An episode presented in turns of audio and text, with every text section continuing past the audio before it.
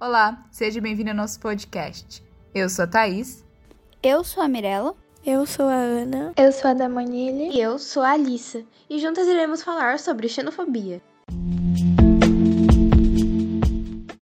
No episódio de hoje, iremos falar sobre problemas em que os imigrantes enfrentam. A importância da existência de ONG refugiados e imigrantes.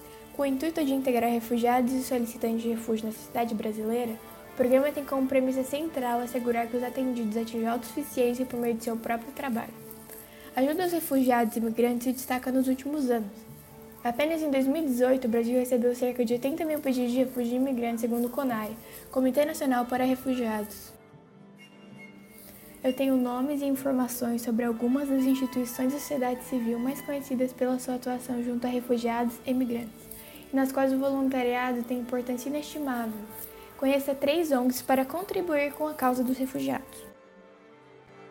Abraço Cultural. Com a operação no Rio de Janeiro e São Paulo, o Abraço Cultural emprega refugiados e imigrantes para dar aulas de idioma e compartilhar sua cultura, promovendo uma rica troca de experiências com a intenção de contribuir para a inserção dessas pessoas em nossa sociedade. Os voluntários podem ajudar no atendimento direto aos alunos e professores, participar na organização dos eventos culturais e oferecer o serviço de design, marketing e comunicação. Compassiva. Compassiva é uma organização social que atende crianças, adolescentes, mulheres e refugiados em situação de vulnerabilidade na cidade de São Paulo. O nome Compassiva foi gerado através da vontade dos voluntários de serem agentes da compaixão.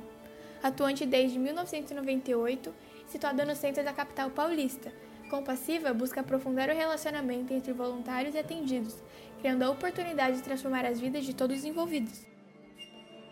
ADOS, fundado em 2010, o Instituto ADO de Reintegração dos Refugiados é uma organização da sociedade civil de interesse público que atua junto aos refugiados e outros estrangeiros vítimas de imigração forçada na cidade de São Paulo, a fim de reduzir os obstáculos que enfrentam para sua efetiva reintegração na sociedade. O ADOS oferece para os refugiados aula de português, inserção no mercado de trabalho e orientação jurídica. O Instituto também conta com uma escola de idiomas, projeto Mente Aberta, na qual refugiados misturam aulas de inglês, francês e espanhol. O site da instituição reúne informações para quem tem interesse em atuar como voluntário. É, o site é www.ados.org.com. A realidade dos imigrantes no Brasil. Primeiro, a gente tem o problema com o acolhimento, né? Que para atender melhor os imigrantes haitianos refugiados na cidade de São Paulo, que tem dificuldade com a língua portuguesa, algumas das lojas da Confidência e Câmbio na região contam com profissionais que falam crioulo, um dos idiomas falados no Haiti. Ou seja, temos um time de especialistas para receber os imigrantes que estão no Brasil.